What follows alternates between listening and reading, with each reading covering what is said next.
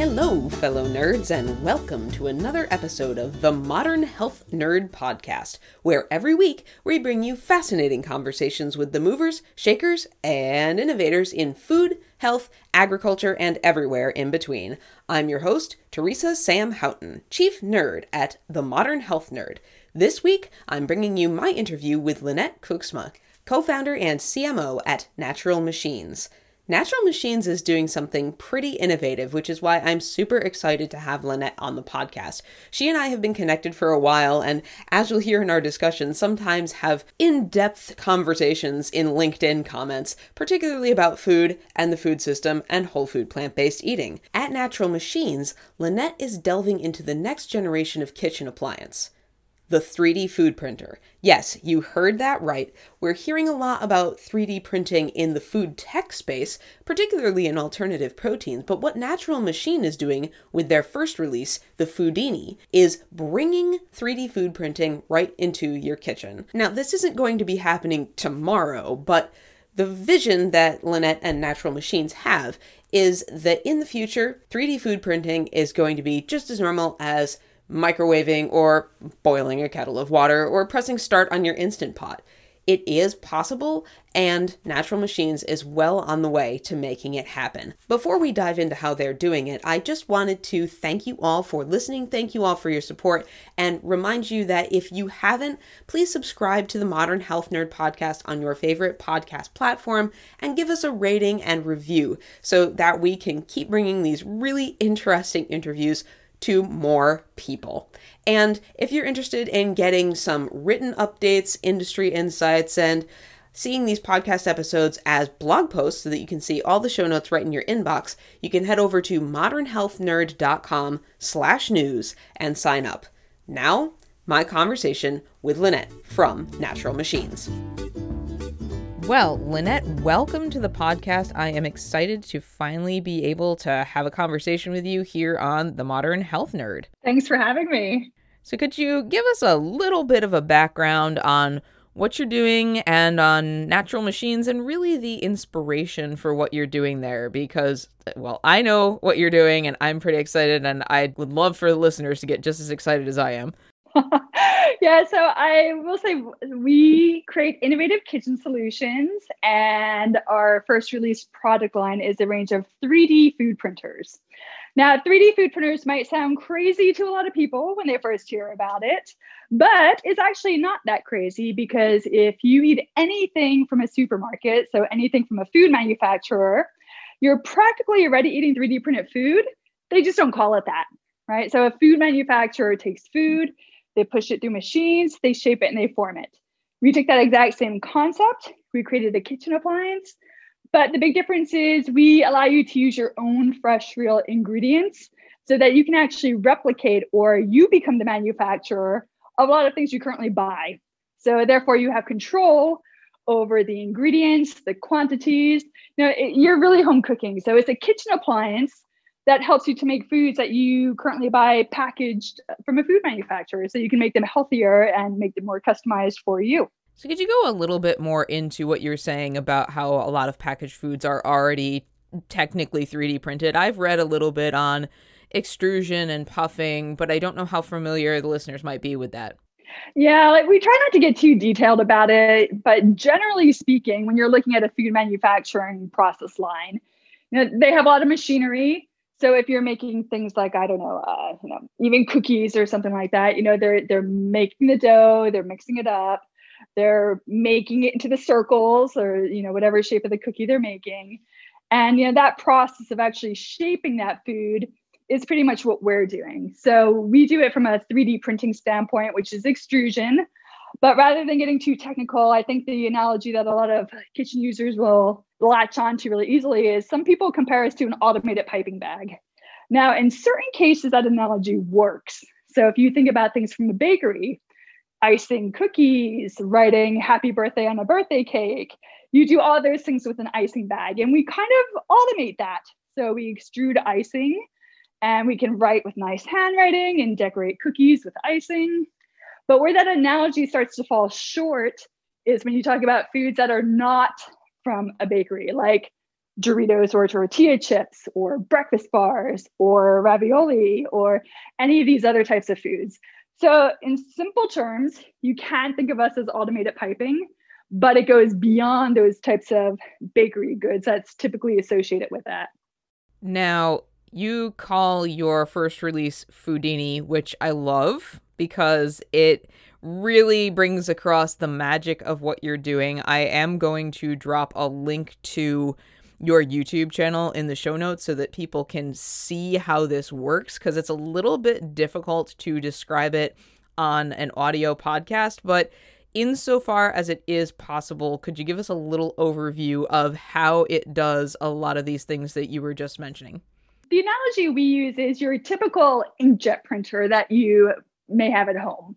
So think about that printer where if you were printing the word hello on a sheet of paper, for example, and when you're printing, that sheet of paper gets stuck in the printer and it keeps printing the word hello over and over again.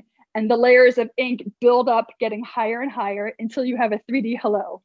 That, you know, that wouldn't happen with an inkjet printer, but that's kind of the concept. That's what it is.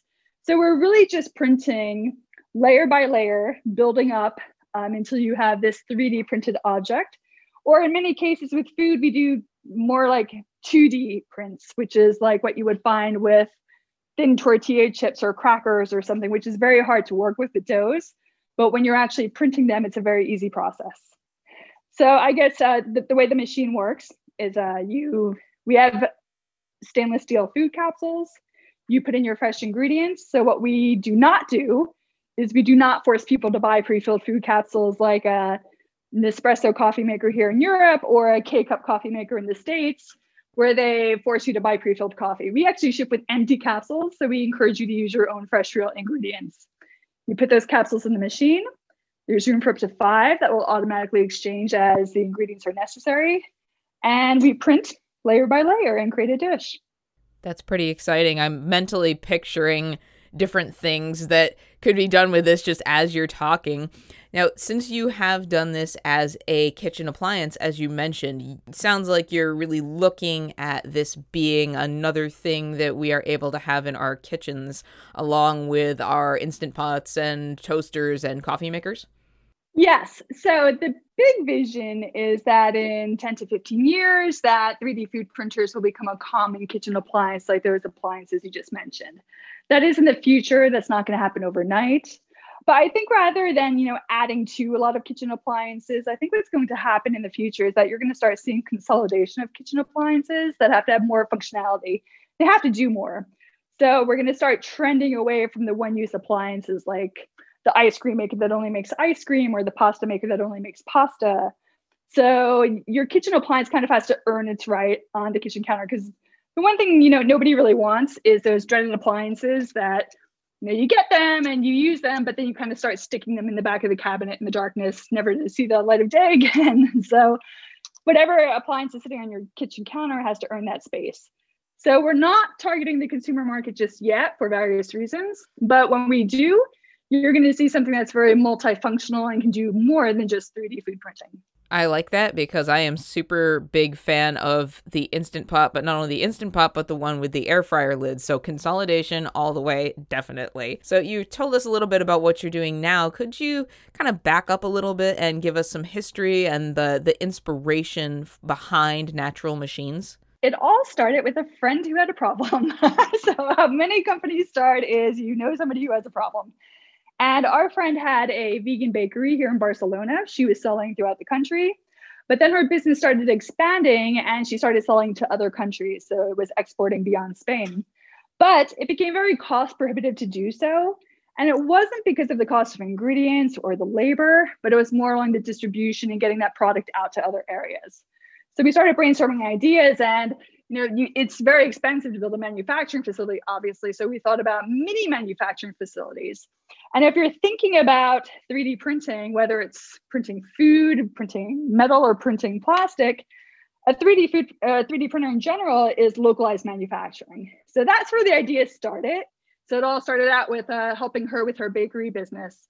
But then we thought about it, you know, rather quickly into other areas, thinking about, well, if this is mini manufacturing, what about all the things we see in a supermarket that comes from a food manufacturer? Can we replicate those things as well? And that's how it all started. That started back in 2012. So we're a bit uh, older than eight years old now. And yeah, that's how it kind of came to fruition. You're right. A lot of company stories start with somebody's got a problem or we see a problem and fill the problem. I see more of these ideas of distributed manufacturing and kind of decentralizing the food system coming out as food tech matures and expands.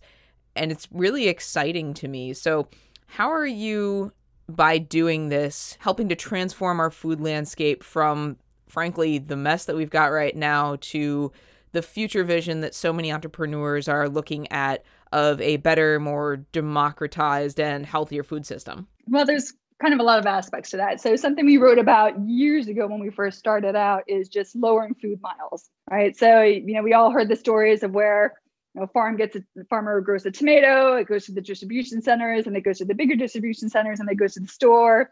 And that store may be two blocks away from where you live, but it, and the tomato maybe grew, you know, 20 miles outside, but it went through this 100 mile journey to get to your supermarket. So when you can start producing your own foods and using localized foods, of course, you're going to lower food miles. But another big aspect that's kind of tapping into with macro trends of what's going on with food is that people really want to know more about their food. What's in it? Where it comes from? What exactly am I eating? And to do that, you know, the best way to control your food is to know exactly what's in it. So to the point where you're controlling it. So whether it's customized ingredients that you control or really having your eye on those ingredients, that's where 3D food printing can help with that sustainability aspect and control over food. So you're actually creating customized foods for you. You're not relying on a manufacturer, which may have a, a, large product range or different flavors, but that's going to be limited. But when you can actually pull in your own ingredients and control that print, you're pretty much going into unlimited territory with the variety of foods you can can do. So it's all about really controlling those aspects, using localized foods, using foods you control, and customizing your own food. Sounds like it would be a big asset in the trend towards personalized nutrition. It's getting there. 3D food printing will tap into that market for sure. So personalized nutrition, well, all of food tech is a bit, you know, controversial because it's very subjective. so customized food, I think, is another one of those categories. So yes, you can customize food with a 3D food printer some examples we use is you know you can print a dessert that stops printing at 200 calories. Um, so if you're printing a chocolate heart for valentine's day you won't get half of a heart because that's where the 200 calorie count mark is but it will intelligently scale the design up or down. So you get a complete heart at the end. Um, and in the future you will be able to start customizing down to nutrients. That's not happening today. There's a bit of science and technology that has to work together there. So the science when you talk to i talk to a lot of nutritionists and uh, people that are really looking at you know foods and how that affects your body. And we all know that it's not that easy right? So you can't just take an apple and dissect it and take out all the good parts and you know get that usually the apple as a whole is much more healthier for you. So it's the same with uh you know these this food. If we have a breakfast bar during this meeting and we buy it from a supermarket you and i would be eating the exact same calories the exact same nutrition. But in the future if you print that you know, and I need more vitamin D or more B12, I can actually infuse more of that into my food. But then when you talk to nutritionists and scientists, they're like, well, it doesn't really work that way. You know, it's not like you need to hit a B12 at 10 in the morning, then more at 4 p.m. It's how does your body work with those different types of nutrients? So it's a bit of making sure that science and technology merge together. But generally speaking, rather than just getting serving sizes from a box of food or a package of food you buy in a supermarket, you can actually customize that to the serving size that's right for you. And eventually you can get to nutrition level, but it's not quite there yet as to how that works. You're right in how complex it is. I am a big fan of reading T. Colin Campbell's books, and that is the whole point of his book Whole, which I will also drop information about in the show notes but it sounds like some pretty exciting stuff is coming down the pike with being able to really customize food not only for our tastes but also for our bodies. Now, talking about customizing food, I know that Natural Machines has also worked a little bit with seniors and particularly people who have difficulty with eating and swallowing. Can you tell me a little bit about how you guys got into that and um, what you've done and the results you've seen? That's actually an opportunity that came to us a couple years ago. We always had our eye on healthcare and that market, but it wasn't really one of our major focuses. But then they came to us as a solution to see what 3D food printing can do. So that's when it kind of started really escalating. So what you're talking about is people with dysphagia, which is trouble swallowing. So people who have this um, issue, sometimes it happens naturally as we age. There's a certain percentage of the population that get it. Sometimes it's disease related. For example, we're working on some projects where people have cancer that affects their throat. So helping them to enjoy their foods again by 3D printing it. Uh, but basically, what people with dysphagia have is they have to eat pureed foods. That's pretty much all they can eat when you have the most severe form of dysphagia. So, for lack of a better description, basically everything they eat is a bowl of mush, more or less. Maybe some smoothies and liquid soups. But as you can imagine, you know, the colors might change, the flavors might change, but it kind of quickly gets boring after a while and people lose interest in eating which is not good because you need nutrition so it kind of gets into this downward spiral. So what we do is we actually take those foods and we print them to look real again. So an example is taking peas pureeing them and printing them in the shape of real peas a pile of peas. So visually it's a much more attractive proposition which is super important because we all gauge our food by what it looks like, whether we acknowledge that at the time or not, right? So visual impression is very important. So when people are sitting down with their families or they're eating dinners, you know, they have a nicely presented plate of food that encourages them to eat. And there's another benefit as well because when you actually print the food, it's segmented on your plate. But what happens a lot of times is when you're just eating a bowl of puree or a dish of puree, you know, it tends to mix more. So you're just getting this mix of flavors, and it's not easy for a lot of people to differentiate the flavors of the food. Whereas when you print it, you can.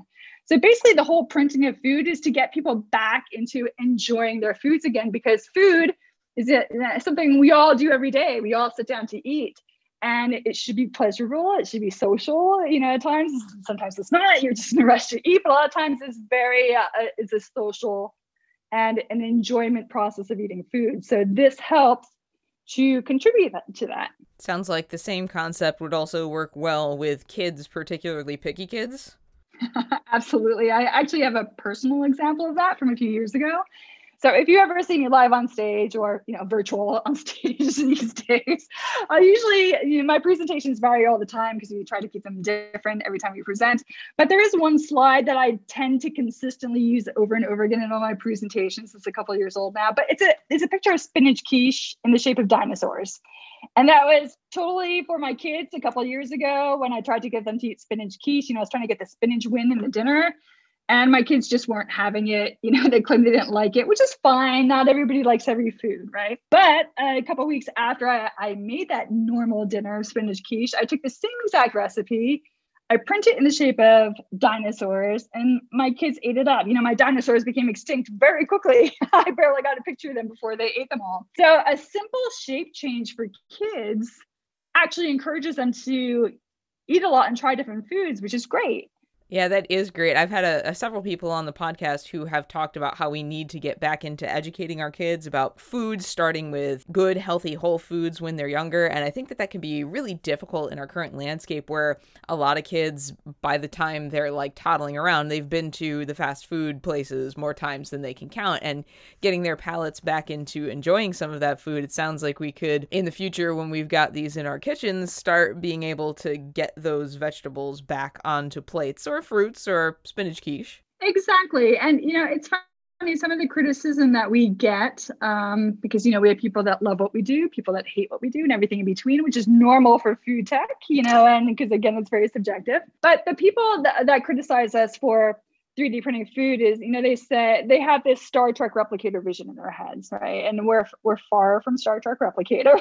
you know, you can't just go up to the wall and say, you know, whatever you want and it prints on a nice ceramic dish and you're ready. Uh, so people think we're going to get disconnected from our food, where in a generation or two, you press a button and you have instant food. And the way we're doing that 3D food printing, that's absolutely not the case. And if anything, you know, even from that kid example that I just used with my kids and, and the dinosaur quiche, they got more engaged because again we're not forcing this pre-filled food capsule model where you just pop in capsules and you're ready to go that's no different than you know getting chicken nuggets from the freezer and putting them in the oven, you have no idea what's in them. But when I made that spinach quiche, my kids were in the kitchen with me and they saw, you know, the whole leaves of spinach, the nutmeg that we added, the, you know, so they were very engaged and they saw the ingredients that went into it. So you're actually, it's an opportunity to get kids even more engaged with their food to actually learn about it. And the fun thing about 3D food printing, especially when you start implementing it into the education sector, uh, with kids is that it covers different topics in one class. So you can cover home economics, you can cover food and nutrition, you can cover 3D printing and tech, you can cover, uh, you know, have it making a complete meal so it's a lot of fun. And uh, with, with 3d food printing you know you can do this all in one class period. So it's not like a plastic printer that takes 24 hours to print a little trinket. You know we know 3d food printing has to be a lot faster. So you can actually have a, a gratification very quickly to see the process through and actually enjoy it. So kids get really engaged with this kind of stuff. Do you see natural machines as integrating with education in the future in that kind of way? Yeah absolutely. We kind of already are um, but more like um, just coming in and going out. And what, by what I mean with that is the machines aren't in the kitchens in the schools full time yet. So we've done some events with uh, Randi Zuckerberg in New York City, where she's pulling in. Uh, she has her Sue's Tech event that she does, where kids come in, and a part of it is the 3D food printing. We went to schools in England where we brought in printers and we printed at lunchtime, and they got engaged with that so it's a lot of a lot of schools are very interested in this type of topic because again you know you even hear stories about schools wanting to kind of get back to the basics on certain things like teaching kids how to cook where is food coming from bringing back home economics. And this is a fun and modern way to help get them excited about that. I love the merging of old school home ec and new school technology. So you talked about a lot of really interesting things that you're doing through natural machines. What got you personally interested in this particular space? Well, you know, I I do not have a food background actually. So my background is um I'm I'm from the states, born and bred in New Jersey, East Coast. So I lived in Manhattan for a while. And during that time I was in advertising, I was in the fashion business. Um, I came over to England afterwards, getting into technology. But I never did anything with food necessarily. So that came from a personal passion. So I've always had personal passions about just eating healthy and you know, trying to stay in shape and every everything else that goes with that. And I became I'll call myself vegan only because that's what everybody understands, but it's more whole food plant strong for those of, you know, that's kind of really what my diet is, eating whole food plant strong. And I got into that about 10 years ago. And that's because that's when I had my daughter. And when she was about six months to a year old, she got eczema. Long story short, dermatologists didn't really know what to do. So they're like, try all these creams, see what works. And, you know, none of them really work. So I started reading up on things. And that's how I kind of fell into the whole you know China study and what's there. So getting off dairy. So I pulled her off dairy, but I couldn't pull her off dairy and then eat you know a yogurt in front of her or eat cheese in front of her. So I decided to pull myself off of dairy as well to see how it is. And it was actually at the time very hard because you don't realize how much dairy is in foods you eat that's not obvious, you know? So it was actually a, a learning experience for me. And that kind of got me through the I think you and I read and follow the same people from whole food plant strong diets and the methodologies behind that. So I got into that whole circle. And that's how I kind of fell into the whole food thing. It's just personal passion that meshes in with my career being in technology. And that kind of all comes together with me uh, for me at Natural Machines doing food and technology together. So it sounds like you took your passion and you made it your career, which is the dream, right? Exactly. Exactly. What do you think? With everything that's been going on with COVID, with everything that's been going on in the plant based space, and now with everything that's been going on in food tech, what do you feel should really be the next focus or the next vision for all of these companies and movements going forward if we want to do what we've been talking about here and bring a healthier and better landscape to people for food and and with their food? Yeah, that that's a big question, isn't it? there's so much going on in food tech now in so many different directions. But I think generally speaking, food tech has to accommodate what people want and need and where they are in life right now. So by that I mean before we were talking about customized nutrition and you know that kind of can lead into calorie counting apps and you know do we want to have dinner and we control how many calories we all have or how much you know levels of vitamin D we're getting during the day And for some people, that's their passion. That's what they want to do. Know, for me, I can't really stand calorie counting apps and all these types of things. It's not, I want to enjoy my meal. I don't want to dissect everything every time I eat it or prepare it or have somebody else prepare it. I have to kind of dissect what's what I'm eating. So you know, on the flip side with food tech, with 3D food printing as an example, is if you just want to have a freshly made nachos for your Mexican tortilla night that you're making at home and you want to make your own nachos that have like, you know, no oils or anything to that extent that you don't want, then it's easy to do with a 3D printer. Just throw in your dough and print. Don't worry about calories. Don't worry about the tech. Don't worry about anything. You know, it's it's a kitchen appliance, and that's where I think a lot of companies kind of really need to make sure they have that adaptability for different types of people to use it in different types of ways. So the food tech has to work for what the people need at the end of the day, not pushing a certain methodology on them. I hope that makes sense, but it's kind of and that's where I see things um, where they make the most movements so people can grasp onto it the way they kind of need to at their stage in life. So, going more for a trajectory rather than the super high tech, or as I like to say, the nerdy aspects of everything, because not everybody is going to be a hyperfood nerd right out of the box, so to speak. Yeah. well, you know, as the old marketing things go, you know, you're not selling the tech, you're selling the solution, right? So, and I know that might seem like a bit of an oxymoron statement coming, you know, I, I have two marketing degrees, but if you look at our websites and everything, we're, we're talking about 3D food printing is kind of front and center.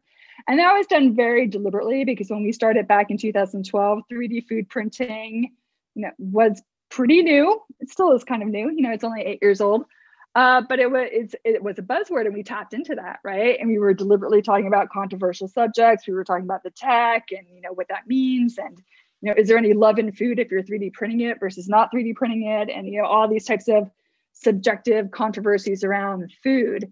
And we were very much putting the tech front and center. It's still front and center, but we're starting to shift that messaging, right? Because now people are learning more about food tech, learning more about 3D printing and you know it's kind of shifting to like okay what can this do for me? Why would i want this in my kitchen? You know it, it's great tech it looks great. You know we'll always attract a crowd at a trade show or event because people just want to see it. You know it's fun when it's hardware and you see 3d food printing. But you know longer term what does that mean for me in my kitchen? Why would i want this solution? And that's kind of where it all has to shift over. Like why would i want you know in any other food tech industry you're talking about why would i want customized nutrition? Or why would i want all these plant-based alt proteins or clean meats? Or you know why do i want all these types of things? So it's kind of the messaging has to kind of flip towards that to see you know what the benefit is to the customer basically. Also being in marketing i concur because you can talk about features all day but if somebody can't see why those features are relevant to them you can't sell the product. Exactly but you know when you talk about tech when it's brand new tech or things that people haven't heard of it's you know, it's the door opener but then you have to go beyond that you know? So people might kind of perk up and be like oh 3d food printing. I have no idea what that is and it sounds a bit weird you know explain it to me. So it could open the door to the conversation but then you really have to kind of go all the way with that messaging as to what the benefit is. So you're looking going forward at showing how this is something that really could be a part of our daily lives rather than making them more complicated, making them easier like a lot of innovations in well we could say maybe more basic food tech in the past. I mean i was reading an article where you were talking about how you know in the 70s everybody thought microwaves were kind of weird and i'm sure that things like Instant Pots, I don't remember when they first came out because I got on the trend late with that one. I'm sure those kind of seemed strange to people when they first came out. But now we're seeing, like you said, this trend towards multifunctionality, this trend towards personalization. And it sounds like you are now moving that towards making it more normalized for the kitchen. Right. So we're making it more normalized. But I will say, as a caveat, that these things don't happen overnight right? So when you look at the Nespresso coffee makers or the K cups in the States, which is the equivalent, is some people saw that and they're like, hey, that kind of happened overnight. That blew up and came out of nowhere. But it did not. right. When you look at the first version of those things, those came out in the 1970s. And most people don't know that. You know, there's Harvard business case study reviews on these products. And it, it, takes a lot of iterations and a lot of you know fine tuning and coming in at the right time right place right price all those things that have to happen to merge together to make a product successful Um, and especially when you're talking about brand new products, like at the time when microwaves were brand new, what, what did that mean? You know, where did it start from? Or when these automated coffee makers were brand new, Instapot picked up a little bit faster than a microwave or the, you know, the coffee makers did because it was a bit of a Me Too product. Yes, it was innovative. I have one, so you know I, I like it. it was a bit of a Me Too product in the sense of it, it made pressure cookers much less scary, right? So that's kind of where it came from. And then it had added functionality to it. So it was a bit of a faster sell into the market because something like that already existed, but Instapot did it better, you know, and did it 10x better than what was out there. So it really depends on what product you're talking about and, and how to get that up there. So yes, we are looking to normalize 3D food printing. Know, I'm passionate about it. Not, you know, I'm a co-founder, so you expect me to be passionate about it. But you know, when I do things like simple printing tortilla chips, I printed tortilla chips. I posted about it a couple months back now, where I wanted a, a white corn flour tortilla chip with no oil and some salt and seasonings, and that's it. You know, try to find that in any supermarket. I can guarantee you, you're not going to find it, right? Um, let alone leaving out all the additives and preservatives in it. And to make that without a 3D printer, would I have done that? The answer is no. And because for me personally, working with doughs is a nightmare. You know, it, it's so finicky. And that's for a lot of other people. But to make the dough, it took me five minutes. But to, if I didn't have the 3D food printer, I would have to roll out the dough really thin, you know, and that's just, you know, a nightmare in itself. But 3D printing it was super easy right? That's kind of my more 2D example because I print it very flat triangular chips. And that to me is what gets me excited because rather than buying all these things that I'm buying packaged and where you don't know exactly what's in it, or you know, it sits on the shelf for six months to a year, or you know, how much of whatever is in there is, is actually in there. I actually knew every ingredient that was in my tortilla chips, and it was super easy to 3D print. And it was, you know, a much healthier proposition than anything I could have gotten anywhere else. So that's why, you know, I'm super excited about 3D food printing going to your homes, but it's going to take some time to get there, right? We're not at that tipping point into mass market yet. It sounds like, though, when you are, that this could really bridge the gap for the people who want to eat healthier, but exactly what you said, their problem is I know how to do this, but it takes too much time to be able to replace all these things I'm currently buying packaged. So, with that in mind, my wheels are turning just a little bit. Before I go on to my big ending question, I'd like to ask how you see maybe 3D food printing being able to support what we're seeing now in the trend toward more plant based eating and more even where you and I are coming from in the whole food plant based eating. So it definitely can be and is being used for plant based and alt protein solutions. So I can't give away the names of a lot of our customers that are using it because they're customers. Um, but I can tell you that you know we do have a number of alt protein companies using 3D printing in their R&D labs to figure out you know this utopia of a whole steak or a whole chicken breast or what the next phase of alt proteins can be or cell-based proteins. So that's happening. Um, 3D food print can definitely contribute to it. I know there's some people that have approached me saying, you know, oh, you should do all, you know, if you're plant based and that's your diet, you should do all plant based foods with your machine. And, you know, I can in my own home, but it's kind of like you have to go back to the appliance aspect again. It's a kitchen appliance. So if I sell you an oven or I sell you a microwave, I cannot force you to just do plant based products only in that kitchen appliance, nor can I force you to just do healthy products. So, you can have an oven and you can just make chocolate chip cookies all day and that's your diet you know not exactly healthy. Or you can use your oven to make roasted vegetables as well and balance that out right? So it's really what people want to use it for. And it definitely can be used for plant-based and healthy alternatives. That's one of the main reasons why we created it. But again you know you'll see even on our websites and our youtube sites where um we're printing chocolate that's not exactly healthy but you know, it's what people want. So you can print chocolate, but you can also print white corn flour tortilla chips with no oil. you so you can do a lot of different things with it. You're getting me excited for the future here. so speak speaking of the future, this is the big question that I ask everybody. If you had unlimited power and resources at your disposal and you could bring about one change in our modern food system, what would you do, especially in light of knowing what you know about food and food tech? Yeah, I don't have an easy answer for that. I don't know because the whole system is so complicated, right? As we all know, like you and I debate on LinkedIn and blogs about seeming simple solutions, and then we have all these questions that pop up around those solutions. So it's really hard for me to say, but what I would like, you know, and I don't know if it would matter if I had all the money in the world or, you know, unlimited resources, but we just have to make food at its proper value. And by that, I mean, sometimes, you know, when we talk about food waste, it's because if food is so cheap, we don't really care if it gets thrown away or, you know, if it doesn't have, if it's, if an industry is so subsidized, whether it's the dairy or the meat industry or what other industry is so subsidized it kind of, it distorts the whole kind of food system as to what the value of that food is and what people should actually be eating.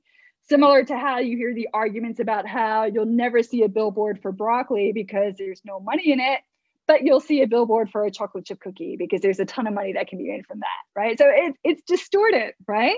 So it's a matter of fixing those distortions to help people become more educated, make the right choices, and have the market in alignment with that.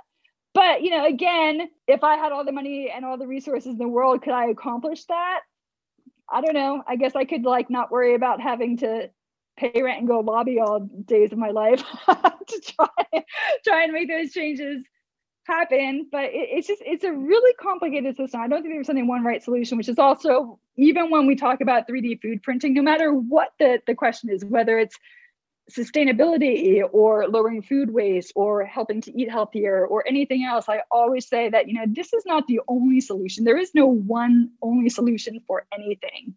It, this contributes to helping towards that solution and hopefully moving the dial in a significant way. That's what we're all after I like it. I think you're right. I agree. Our food is far more valuable than we really think about, especially in the US, because we have a whole lot. We have like 30 to 40% food waste in this country. And it is. It's a lot of, we got a lot of cheap food and we have a lot of people who could be benefiting from all the food that we throw away. So I, I hear you. And yeah, we do a lot of debating on LinkedIn. And speaking of, where can people find you and follow you and see more of what you're doing with natural machines in addition to obviously linkedin? Yeah so natural machines of course you can find my details there. Uh, i'm also at lynette at naturalmachines.com feel free to write to me or link into me. I've been much more active on linkedin these days. I kind of had to pick due to all the time restraints and running a business and everything else and a family and everything else going on. I had to kind of put all my eggs in one social media basket. So for me personally, LinkedIn is where it's at. So I do have Twitter accounts and Facebook accounts, but from a personal standpoint, I'm not really tapping into those too much. It's really a focus on LinkedIn. So that's the best place to find me. And if you don't have LinkedIn account, feel free to reach out to me in email. I hear you there. LinkedIn's where it's at for me too. And I know that Natural Machines too also has a their your own kind of social media presence too. You're across several different platforms. Yes, you can find that all on our website. It's all on the bottom of our website, all the links. And I'll drop them in the show notes too. So if people are just listening to the podcast and they want to click through from there, that would be an easy way to find you. And wow, I, I feel like we could just keep going. Unfortunately, we got to wrap up for now. So maybe sometime you'll have to have to come back and we will continue our conversation and maybe some of those uh, on and off debates we've been having on LinkedIn. Just for people who are, are not familiar with our back and forth, we talk a lot about, like Lynette was saying, the complexities of seemingly simple issues and the multifaceted nature of all these solutions for the food system. So, Lynette, thank you so much for your insights and for pulling back the curtain for us on the 3D food printing world, which, like you said, it's still fairly new, but I don't think it's going to be new for long. I think it's going to start catching on. Well, it's been my pleasure. Thank you so much for having me. Thanks again to Lynette for being on the podcast. So happy I was finally able to get her on. I'm fascinated by what Natural Machines is doing with Foodini, and honestly, as soon as they hit the market, I don't care if it's five years, 10 years from now, I think I'm going to wind up with one in my kitchen because I am that kind of a nerd. I geeked out a little bit when she was talking about printing your own oil free tortilla chips because, frankly, that's a pain point of mine. So, if you're out there and thinking about launching a CPG brand, if that's possible on a large scale, would love to see it. Anyway, thank you all for listening. Again, if you liked this, please subscribe on your favorite podcast platform, give us a rating and review, and share with your friends. If you'd like to sign up for written updates and show notes right in your inbox, you can go to modernhealthnerd.com slash news and drop your email in the box in the sidebar. Thanks again for joining me, and until next week, stay nerdy.